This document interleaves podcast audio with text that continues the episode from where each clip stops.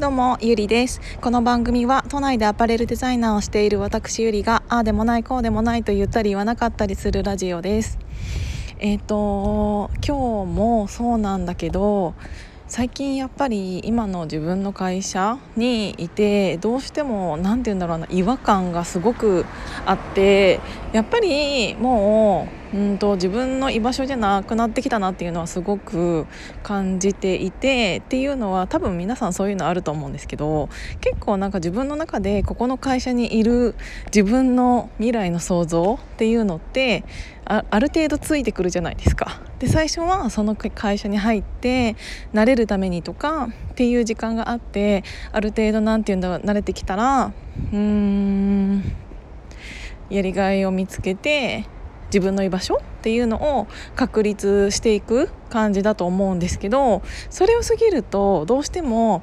今の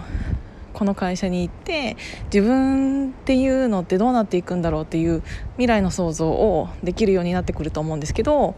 それがうんと見えるところと見えなくなってきた時っていうのはやっぱり移動するべきうんとタイミングなんじゃないかなっていうのは、えーと改めて思いました。うん、そのなんか一番大きな原因っていうのがうん変わろうとしてない人が多すぎるっていうのはやっぱりあるかなと思ってそれは西野さんの言う、えーと組織組織じゃなくて、うんと、もう集団っていうものになっているんだなっていうのを感じたのなんかやっぱり集団になってしまうと別にみんなが一緒にただ集まっているだけで、えーと、一人一人がバラバラなことをしてしまっていると組織にはなれないじゃないですか。みんなが集まってプラスになるからえーと、集まる必要があるわけでただただ集まってるだけだったら別にその場所にみんながいなくてもいいしっていう感じになってるしやっぱりこんなにコロナによって世界というかこんなに大きくガラッて変わったのにもかかわらず今までのやり方で売り上げを上げていこうなんてそんなの何て言うんだろうな。その考え方が逆におかしい。不自然というかこんなに変わってるんだからそもそもの根本変えないと絶対に売り上げなんて上がるわけないじゃんって思うの。逆になんかそれで売り上げをそのままの何て言うんだ何も変えずに自分が何も変わらずに上げようなんて逆にどうしたらできるのかなって思う感じ。だからなんか変化というものを望まない人間があんまり強い位置にいてしまうとうんと周りの人間に対していい影響っていうのを与えないと思うからうんそれがある程度下の立場の意見が通らないのであれば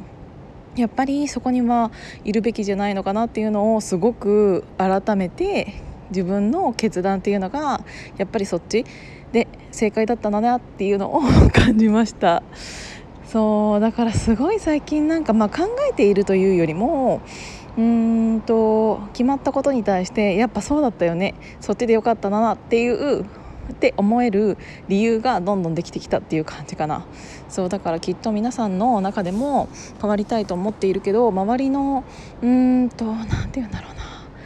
環境によって変われない人もいるのかもしれないけどでもそれ自体を理由にしてしまうとやっぱり自分もそっち側になってしまうので自分周りが変われない自分今の場所で自分がどんなに頑張っても変われない状況になってしまうんだったら自分が場所を変えるかやり方を変えるかいろんなことをアクションを起こさないと絶対今のままで周りが、えっと、変わることっていうのはないんだろうなっていうのを思ったので改めて、うん、自分の決断っていうのは良かったなっていうのを思いました。今日はねちょっと時間がっていうか電池がもうなくて外なので申し訳ないんですけど今日の放送は1回で終わりにしたいと思います。今日も聞いていただいてありがとうございました。じゃあまたね